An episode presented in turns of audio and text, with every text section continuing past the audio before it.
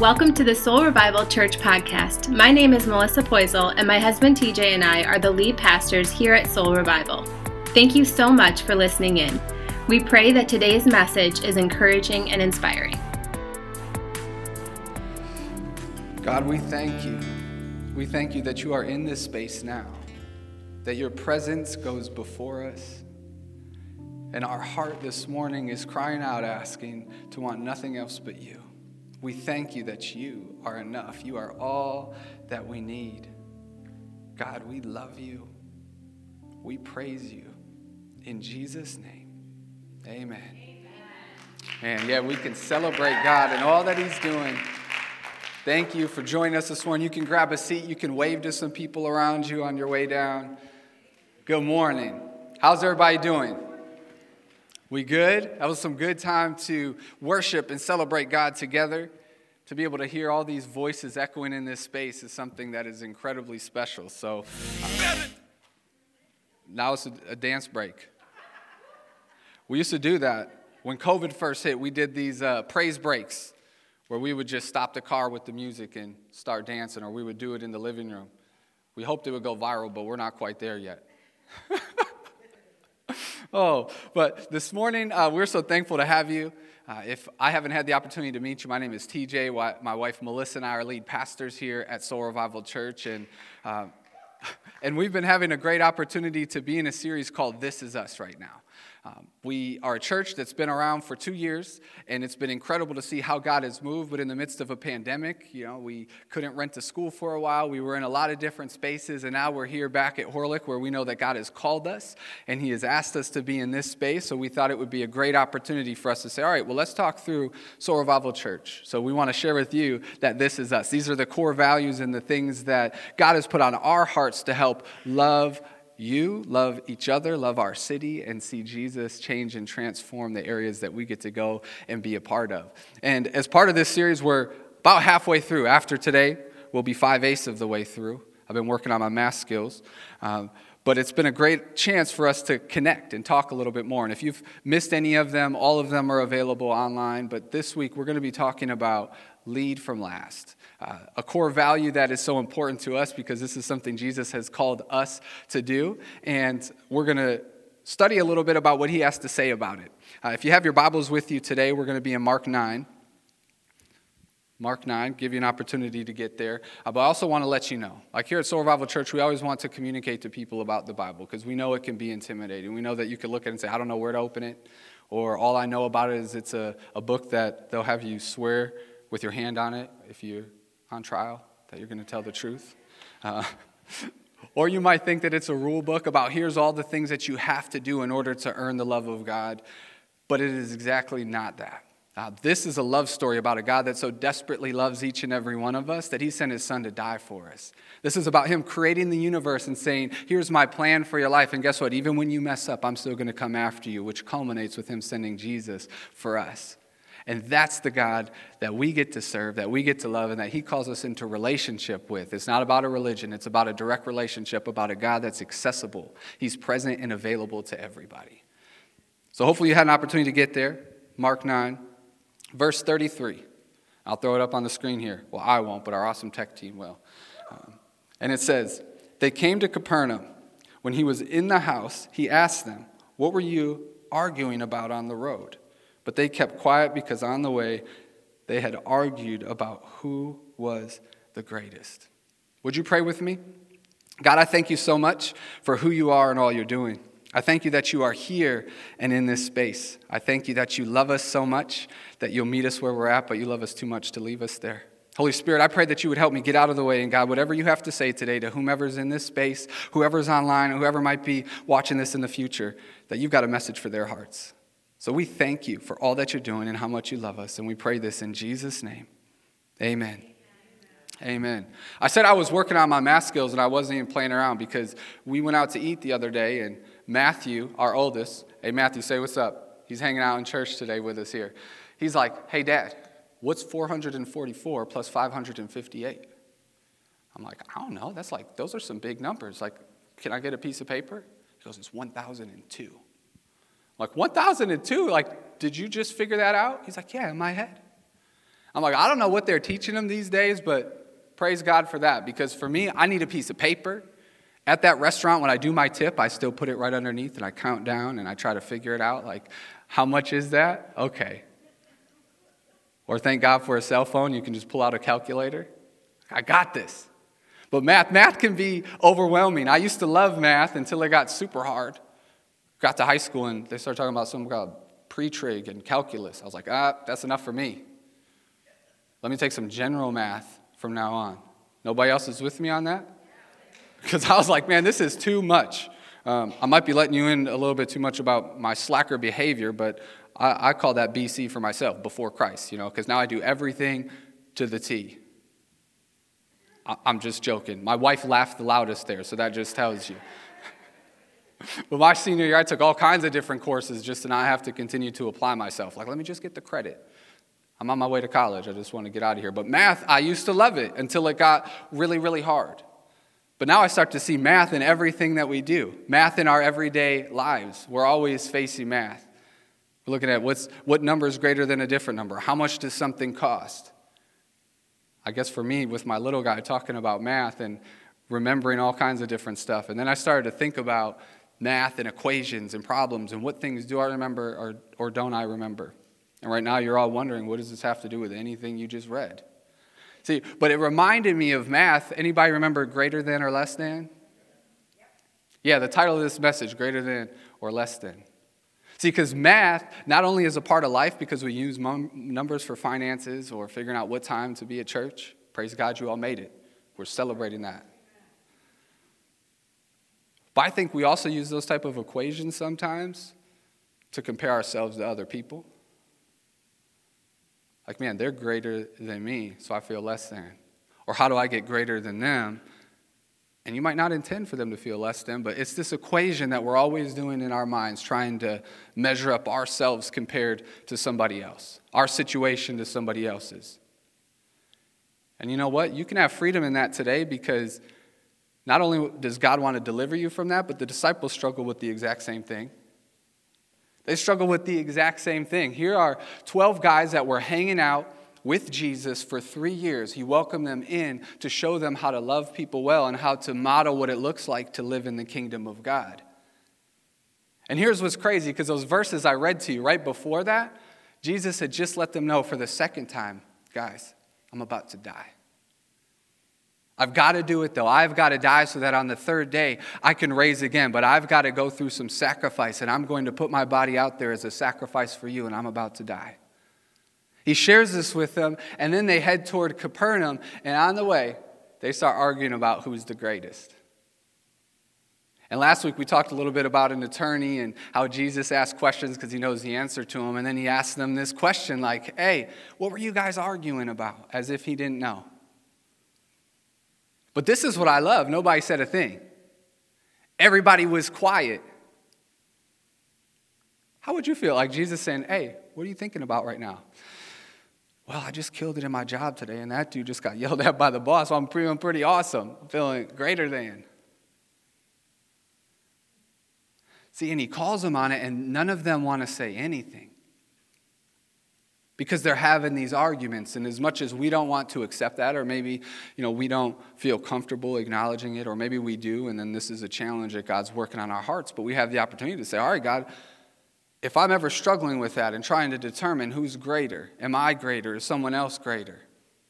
What does that look like in our lives? And that's why jesus is asking this question because he wants them to get to thinking about that because they're missing the point for three years, he's come in to explain to him here's what it looks like to live in the kingdom. As we pray, Jesus teaches us to pray, our kingdom come as on earth as it is in heaven. So he's saying we can encounter and experience the kingdom of God here and now. And he's trying to show them this, and they're still missing the point. But all of us find ourselves missing the point sometimes. Some maybe more than others, but you know what? It's okay because Jesus isn't reprimanding them or yelling at them. He's just like, hey, what are you guys arguing about? What were you talking about on the road? Why is everybody so upset? And then no, no one says anything. They're keeping it in. They don't want to display too much. But really, it becomes this conversation about greater than or less than. And what's really interesting about Jesus is that when he calls us to be less, we take that to mean we're less than. And as we compare ourselves to other people, if we feel like we don't measure up to who they are, we feel like we're less than. And Jesus is trying to put that to bed. One of the biggest culprits to that is our own insecurities. Because within our lives, we allow our insecurities to be greater than our identity. We allow our insecurities, the things that we don't like about ourselves, to overcome the identity that we have in Christ. And there's a mental shift that we need to make because we see God and we think to ourselves, all right, if I just do enough, then He'll accept me as His child. Then I can fully be a child of God. And we were just singing about who God is and the fact that we are His children. That's something that's given to us directly. You are a child of God. So your identity is that you are a kid to the king. So when you accept that identity, the insecurities can pass away. But in a culture that will tell you that you have to fight to measure up, or to tell you that you don't, it's hard. And I'm acknowledging that right now. It is hard to sometimes overcome the insecurities that we're facing, but God is saying, I want you to be able to live in the identity of who I've created you to be. So that it's no more about who's greater than or less than. He's saying, if we can be less, then I can do more. Greater than or less than. And then here's how Jesus continues. Sitting down, Jesus called the twelve and said, Anyone who wants to be first must be the very last and servant of all.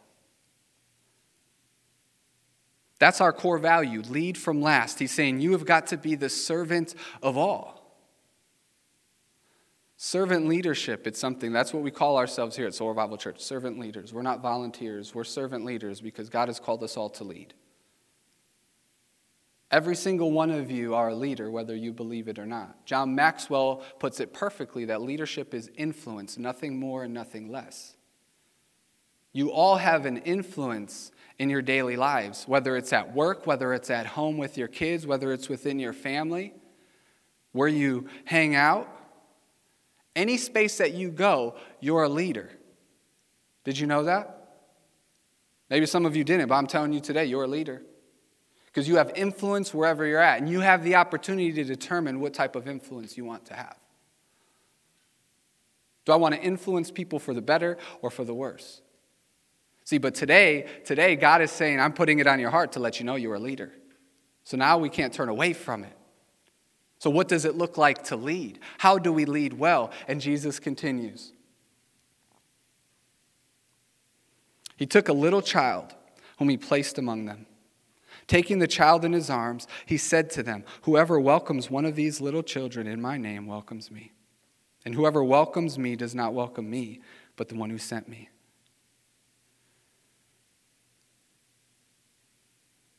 In those days, children were not even counted. So when you hear about Jesus feeding the 5,000, women and children weren't counted. So this right now is so, so against culture so against what they were used to or what they would even imagine. If anything, they would say, Kids, you need to stay out of the way. And Jesus pulls one front and center. Matter of fact, I want to model that. Hey, Matthew, come right here for a second, buddy. Can we clap for this little guy? It takes courage to come up on a stage. He jumped up, too. Nice work, man. This is Matthew. He's nine, he's our oldest. See, but as we were worshiping down there this morning, and I just hear his little voice singing the words, and how God's used him to be a leader. And as I read these verses, and I think, man, I picture my own kids, and Jesus just pulling my own kids and saying, hey, how you serve them. Not gonna lie, when I had kids, I'm like, hey, less chores for me, right? They get to help me out. But Jesus is saying, hey, the way you love the little ones like this, that's how you love me. And not only me, but the Father who sent me. What he's saying is that the people that society would deem as less than, he's telling us to serve. He's telling us to love. He's telling us to meet right there. And man, I'm so proud of this little dude. I'm so proud of the way that he loves people, the way that he loves Jesus and wants to share about him to his friends, and he models it out. But the way that we get to love these little people, or the way that we get to love the people that society will look down on, that's how we can reflect Jesus in our lives. You go ahead and grab a seat, buddy. Good job, kiddo. And then it's this challenge of okay, well, if I'm going to serve somebody society deems as less than, then am I less than? And that's how the enemy will try to get you because we add that than to the end of it. Because when Jesus is saying we have to become less, that does not mean we're less than. We've got to grapple with that today. He's saying, look, the way that you serve and you love everybody, that's what it looks like to lead from last. That's what it looks like to be a servant leader. That's what it looks like to love the way that I've called you to love in the kingdom of God. And he continues. See, we're going to jump to Mark 10 here, and, here's what's interesting. So, this is the first scene. Talked about my acting career last week. If you missed it, you might want to watch it back. People that laugh is because it was in eighth grade, one little line in a scene. Anyways, I'll move on. That was the first scene. Now we're going to step into the second scene. Because in Mark 9, Jesus shared about his death. In Mark 10, he shares about his death again for the third time. And he's letting them know more details this time about the sacrifice that he's going to make. And then directly following that, guess what happens next? I won't make you guess. I think it's on the screen already, too. But it says, Then James and John, the sons of Zebedee, came to him. Teacher, they said, we want you to do for us whatever we want. Like, well, how dare they? And then the Holy Spirit convicted me, like, you ever hear your prayers sometimes? God, can you give me this? Give me whatever I want. And then Jesus says, What do you want me to do for you? And they replied, Let one of us sit on your right and the other on your left in your glory. See, it was thought at those times whoever was on the right or the left of the king had the most prominence and the most influence. See, and we get so focused on our position that we lose sight of our purpose. We live our lives as if our position is greater than our purpose. Once again, arguing over who's greater, because that's essentially what they're doing. And what's even more funny, if you read the same instance in the book of Luke, they actually sent their mom. Peter was being nice. So in the book of Mark, that's Peter's recollection. Peter, James, and John, the three of them were kind of in Jesus' inner circle. He would pull them into all these different special moments. They'd actually just gotten up and seen the transfiguration and had a, a moment with Jesus where they saw him in all of his glory. So it's no surprise that they're asking for this prominence. So Peter was just being polite, I think. But Luke cracked me up because I'm like, man, he's calling him out. Not only were they asking Jesus where they wanted to sit, but they said, hey, mom, could you help me? Could you ask Jesus something for me, please? Because I already know I probably shouldn't be asking this question, but hey, maybe you could try. But they're asking, can we be on your right or your left? Because they're trying to put themselves in this position of power. And we get so focused sometimes on the position that we're in that we miss out on the purpose that God has for us. And they were losing sight of that in this moment. They have an opportunity to be in Jesus' presence, and they're thinking about something different when He just told them that He was about to die for them. And that might look differently for you. See, because our purpose, we've got, Jesus calls us all to follow him and to help people see who he is. That's the Great Commission or the calling we all have. But the purpose are the unique giftings and skills that God has given us to seek that out. That's our core value made for more that we did a few weeks ago. So he's got a purpose for us, but sometimes we get focused on the position that we're missing out on how he's calling us to use the skills we have. Because we're better together as we follow Jesus, so we might all have different skills and abilities, but I think this tension rises up a lot more when you see people that you might deem as your equals. Maybe you're a teacher and you're like, man, that teacher is getting put in these different positions that I'm not. Or you're trying to get yourself into a position that's greater than maybe who they are. Or maybe you're in sales and you're like, man, that person keeps excelling. And you're now thinking that you're less than because they're doing greater because we're finding our worth in the things that the world will tell you are important. So then we're getting focused on our position over our purpose, and then we allow ourselves to feel less than. God's saying, no, we need to focus on our purpose. The position is not what's important here. But that's what they're asking for. And here's how Jesus responds to them He says, You don't know what you're asking, Jesus said. Can you drink the cup I drink or baptize with the baptism I am baptized with? We can, they answered. Jesus said to them, You will drink the cup I drink and be baptized with the baptism I am baptized with. But to sit at my right or left is not for me to grant. These places belong to those for whom they have been prepared.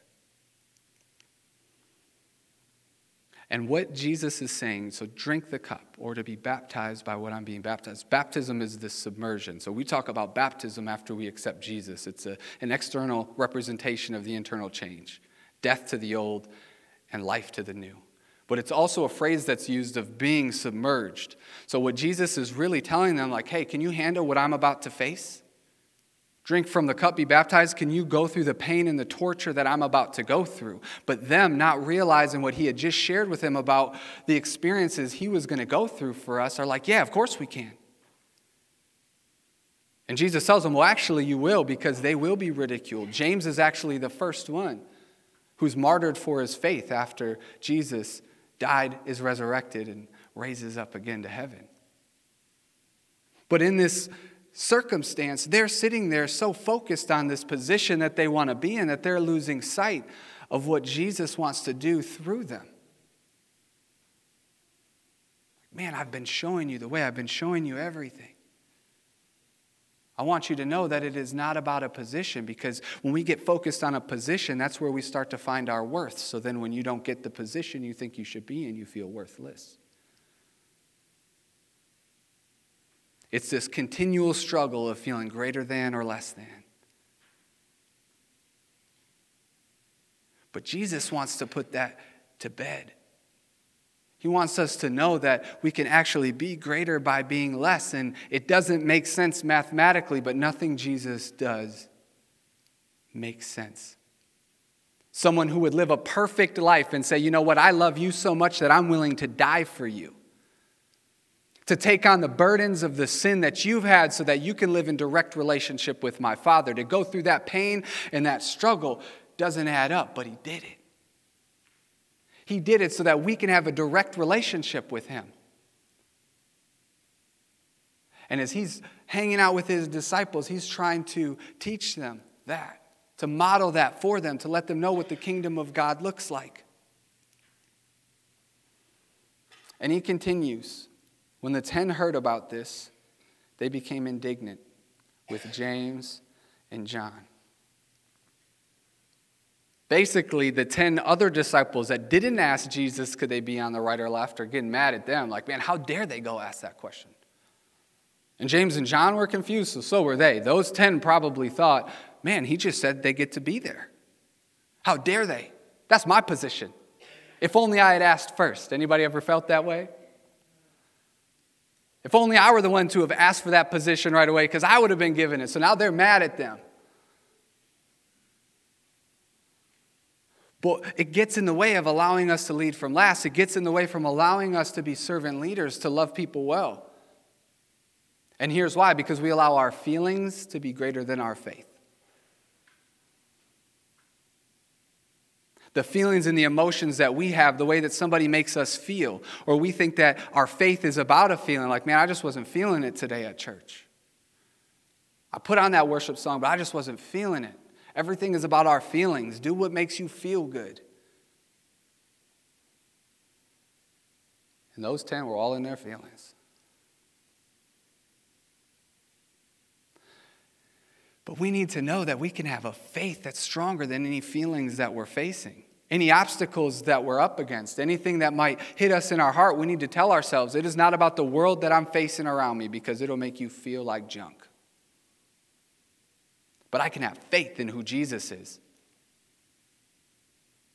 I can have a confidence in things hoped for and belief in things not seen. I can trust in who Jesus is so that my faith can become stronger than my feelings. So anytime I feel badly, it doesn't allow me to lose my faith.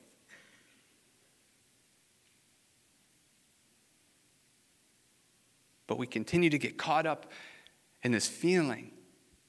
Our feelings are greater than our faith. There's only one way to overcome it, though, and that's in trusting in Jesus. So here are the 10 disciples sitting there all bummed, like, man, James and John are going to get that sweet position.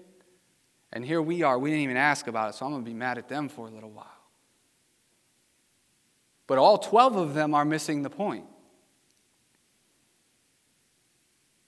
All 12 of them are missing out on what Jesus is trying to convey to them as he's sharing with them about who he's going to be, what he's about to do the freedom that he has to offer. All of us get caught up in these three different spaces. There's probably more. We can increase the list. But I have moments of feeling insecure where these insecurities are greater than my identity. Or you look for the position and you feel like, man, I want this position and that's more important or greater than your purpose. Or here, like the 10, where your feelings are getting in the way of your faith. There is a real enemy coming to steal, kill, and destroy. There is a battle that is taking place, and all he wants to do is pull us off track from what God wants for us. The freedom we can have in a relationship with Jesus. But we gotta stop allowing the things that are pulling us down to be greater than the things that will lift us up. The one thing that can lift us up Jesus. And here's how Jesus responds Jesus calls them together and said, So he sees James and John, they asked him. The other 10 are all upset. And he said, Come here, huddle up. We got to talk about this. You know that those who are regarded as rulers of the Gentiles lord it over them, and their high officials exercise authority over them? Not so with you. Instead, whoever wants to become great among you must be your servant, and whoever wants to be first must be slave of all. What a challenging verse. Must be slave of all. This is the value that we call lead from last. Because as a servant leader, it's not about what we have to do, it's about what we get to do. It's not something we do, but it's who we are. Because we want to look more like Jesus. And Jesus is saying, you've got to be a servant for all people. Yes, the world will tell you that you're making yourself less than, but actually, when you make yourself less, you're actually doing greater things than you can imagine because you're trusting me more. When Jesus came, he flipped everything on its head. He turned it all around and said, you know, we're going to look, thing, look at things differently. We're going to talk about this thing called grace and this thing called mercy, these things that were never talked about, and it was always these lists of things that had to be done. No, the kingdom of God looks different. It means loving everybody, meeting people where they're at. So, being called as leaders, when we lead from last, it's saying, all right, I want to look like, like Jesus because he modeled what it looked like to lead from last. Because last does not mean less than.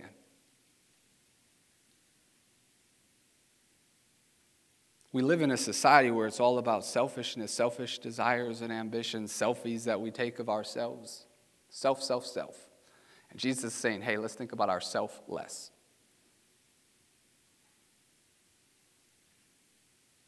That's a challenge for all of us, too. I'm not trying to be mean up here. Like, I, we all have these challenges because we live in a broken world. We all have struggles. We all sin and fall short. That's why we need Jesus. And Jesus comes to create a level playing field like, hey, we all mess up. Let's just get that out of the way. But hey, I'm here. I'm here for you to bring redemption, to bring reconciliation. But I've called you to something and I'm asking you to lead. Are you willing to do it? But when I ask you to lead, it's going to look differently than how the world says we have to lead. To lead means to be the servant of all. Last week we talked about everybody always, how we're called to love everybody always. God doesn't say who, everybody is our neighbor. We don't get to pick and choose. This is a continuation of that. So, okay, now if I lead, I'm going to love everybody. And to love everybody is to put them first. That's what it looks like to lead from last. Anybody part of the revival squad? That's what we call our servant leaders here. Isn't that dope? Revival squad. Could you stand up if you're part of the revival squad? If you've ever served at Soul Revival Church, if you've ever come to an outreach event to serve our city, because we love our city, could you stand as well? See, what I love about this moment right now is that everybody feels awkward and uncomfortable that's standing up, and that's because they model what it looks like to lead from last.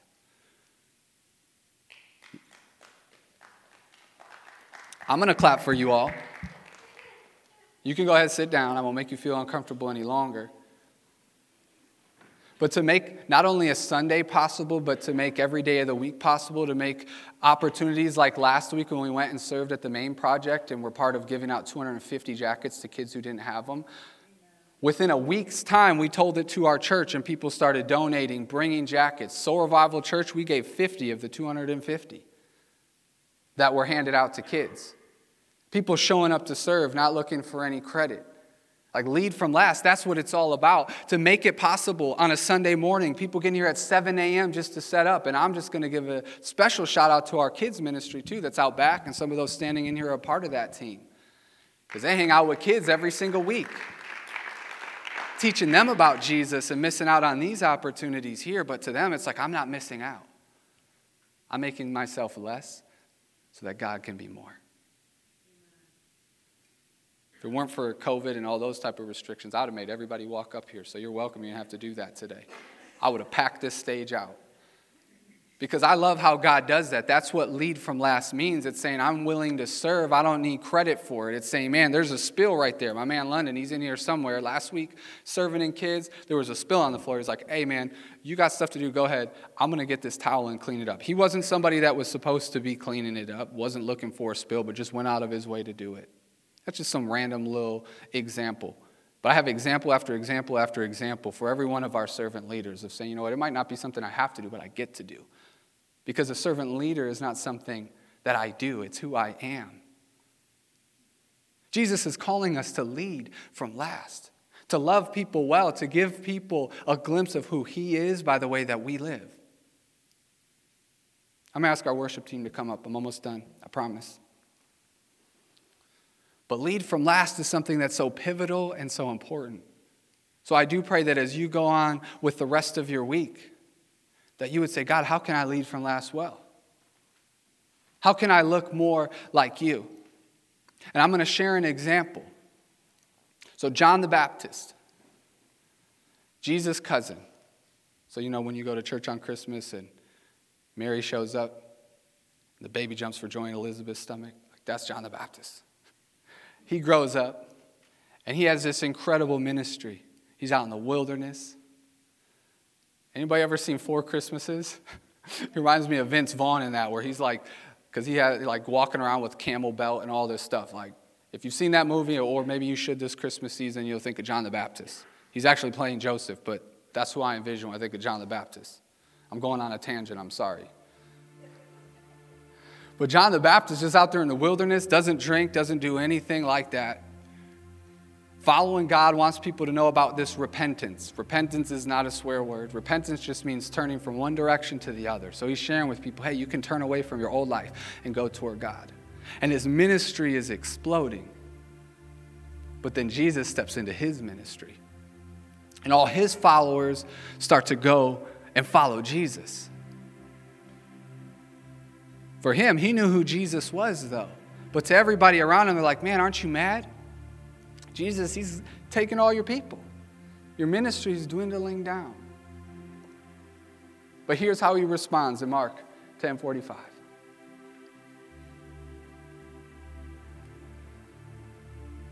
think we need to jump a little bit farther. That's my bad. John 3:30. He says, "He must become greater I must become less." This is John saying that because he's speaking about Jesus and who Jesus is. And he's saying, "No, Jesus needs to become greater and I need to become less." And as a follower of Jesus, that can be the cry of our heart. All this greater than or less than and trying to measure up ourselves compared to other people. That's not what it's about. The greater than or less than, it should be no, I'm not less than, I'm just making myself less so that Jesus can be greater.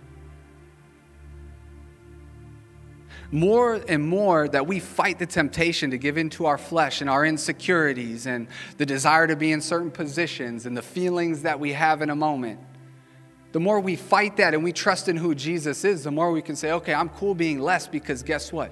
The less of me there is, the more of Jesus that comes in its place.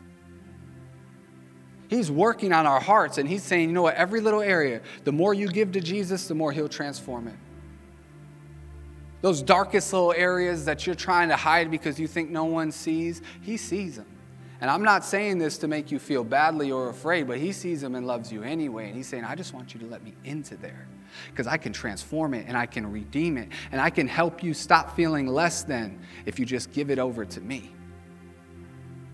And as you become less, I can be more. And then as you walk around, you can lead from last in a way where people look at you and say, Wow, what is that? I want that. And you can say, That's Jesus. That's Jesus who met me in the midst of my brokenness. That's Jesus who follows me wherever I'm at, is willing to help me through any situation. That's Jesus who's calling me to love people well. It's Jesus.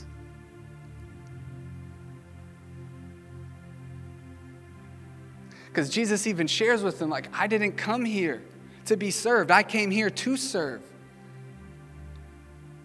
And what he meant by that service is yes, people saw him wash his disciples' feet, hang out with kids, feed people, heal people. He did all of it in his ministry, but nothing was more important than the fact that his service for us was making himself less, taking on death on the cross for our salvation. He made himself less so that we could have more.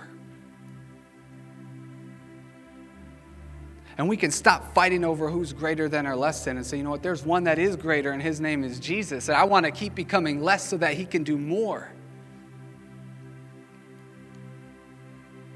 So we got to stop walking around with our insecurities being greater than our identity. You know I like though? A little greater than sign there. When I first started math and you had these numbers, like, how do you remember which one is which? Well, pretend it's an alligator and it always eats the bigger one. But when I look at this, I think, all right, that's awesome because you know what? If I think of that as Jesus and he's going to eat the biggest one, he's going to eat those insecurities and leave you only with your identity in Christ. Just say you don't have to live in your insecurities anymore. You can have freedom in who Jesus has called you to be because you're a kid to the king. Same goes with the position as you're sitting there thinking, man, I'm just trying to climb the ladder. I'm just trying to get into this position of favor. To say, no, Jesus, I'm going to trust in you because you're going to take out that desire for position and leave me only in my purpose. My purpose to show people who you are because I want to see lives changed and transformed. I want to help people. I want to lead from last so that people would see Jesus in everything that I do. I'm going to stop letting my feelings be greater than my faith because you know what? I'm going to trust that Jesus can take out those feelings and say, I'm going to leave you with your faith faith in Jesus and who He is and what He has for us. He wants to give us freedom. When you have freedom, all that other mess gets out of the way because you don't start to focus on that anymore. You focus more on Jesus and where He's calling you to go and how He's calling you to love. You can lead from last and you don't feel less than. You say, you know what? I'm putting myself less because I want Jesus to do more. You are all leaders, whether you believe it or not, I'm telling you today. And Jesus is greater than anything that we could face. So, as we talk about greater than or less than, it's no longer this topic or this feeling, am I greater than or less than? That's not what it's about. Saying, Jesus, I want you to be greater. Because the greater He is in our lives, the less we have to try to figure out what to do. Say, Jesus, show me where to go. He'll, he'll show you. He'll show you how to lead well. He'll show you how to love well. Surround yourself with some people that want to help you do the same. But it starts with our relationship with Jesus. It's saying, you know what, I don't want anything else but Him. We're going to sing that again in a moment because it's so important for us to rest in that. Because our identity is the first and most important part of it. Because if you don't acknowledge that you are a kid to the King, and that is a free gift that was given to you, everything else becomes that much more challenging and that much more difficult. There is so much freedom in Jesus. And I want that so desperately for all of you. But there might be some of you in this space today, you've never made that decision to step into a relationship with Jesus. You're asking yourself, what does that look like, this man you've been talking about who died for me? How do I have that? There's no class you have to take. There's no certain steps you have to follow. The Bible says that if you believe with your heart and confess with your mouth that Jesus is Lord, you will be saved. It's acknowledging the fact that you believe in who Jesus is and the fact that he died for your sin, but that he rose again, that he brings forgiveness to your sins. Because we all make mistakes and we all fall short, but that forgiveness came at Calvary when he died for us. And we never leave a Sunday without giving someone an opportunity to respond to that. For someone to say yes to a relationship with Jesus, say, I want to do things differently, I want more. I want to stop focusing on my insecurities or the position I'm in or the feelings I'm having, but I want to know about this Jesus because I believe in who he is. So, right now, I'm going to ask if everyone in this space, could you bow your head and close your eyes? I'm going to count to three in a moment. And if that's you today, and you say, you know what, yes, I want a relationship with Jesus. I'm just going to ask you to shoot your hand in the air. Because one, you need to know that Jesus died for you. Two, you need to know that no matter what you've done, He sees your sins far as the east is from the west. He gives forgiveness and grace in the middle of it. And your life will never be the same. And three, if that's you today, would you shoot your hand in the air? Would you be so bold just to lift your hand high? Thank you. Anyone else out there today? You can go ahead and put your hand down. God, I thank you so much for that person.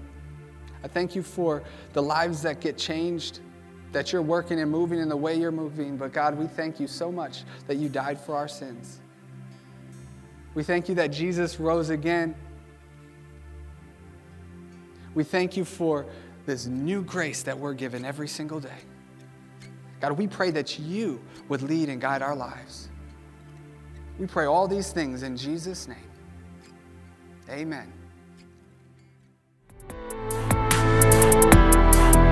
Thank you for joining Soul Revival Church podcast. Please subscribe, rate, and review us to help reach more people with the hope and love of Jesus. If you would like to support our ministry, you can visit us online at www.soulrevival.church.